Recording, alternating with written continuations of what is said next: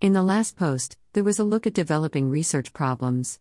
The research problem is actually a part of a larger section in a research article called the Statement of the Problem.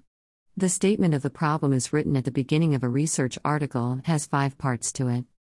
1. The topic, discussed previously 2. The research problem, discussed previously 3. Explanation of the importance of the study. 4. The gap in knowledge the study tries to fill. 5. The audience that will benefit from the study. In this post, we will look at the first two parts of the statement of the problem. Topic The topic is the broadest level at which an article can begin. This serves the purpose of gradually introducing the issue of the research article to a reader. By starting broadly, it allows the reader to grasp where the writer is coming from.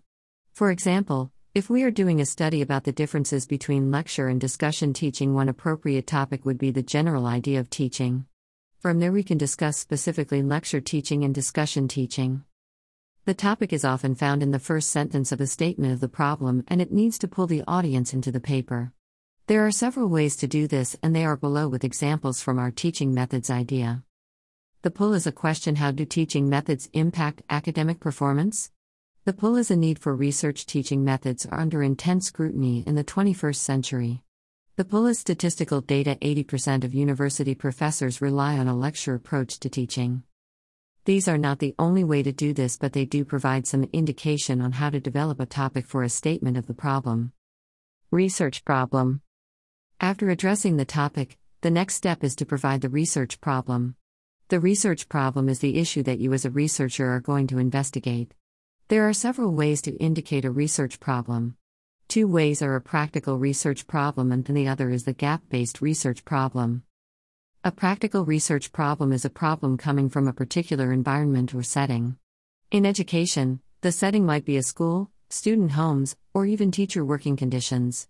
Below is an example of a practical research problem. The example begins with a topic and moves to the research problem. Both the topic and research problem are identified. Teaching methods are under intense scrutiny in the 21st century. The topic is teaching methods. At the university level, there has traditionally been an emphasis on lecturing. However, many tertiary schools are beginning to promote discussion as a viable alternative to lecture, shift to practical research problem. This leads to the dilemma of deciding whether lecture or discussion teaching is most beneficial to students in terms of their academic performance, practical based research problem. The practical problem is deciding which teaching method is most beneficial to students. A gap based research problem is a problem that calls for further research in an existing area because prior research has missed something, there is conflicting evidence, and or there is a need to extend the research into new fields. Below is an example. Teaching methods are under intense scrutiny in the 21st century. The topic is teaching methods. At the secondary level, there has been a tremendous amount of research into various teaching approaches. In particular, both lecture based and discussion based teaching have been examined. These two methods have been compared in terms of their influence on the academic performance of secondary students.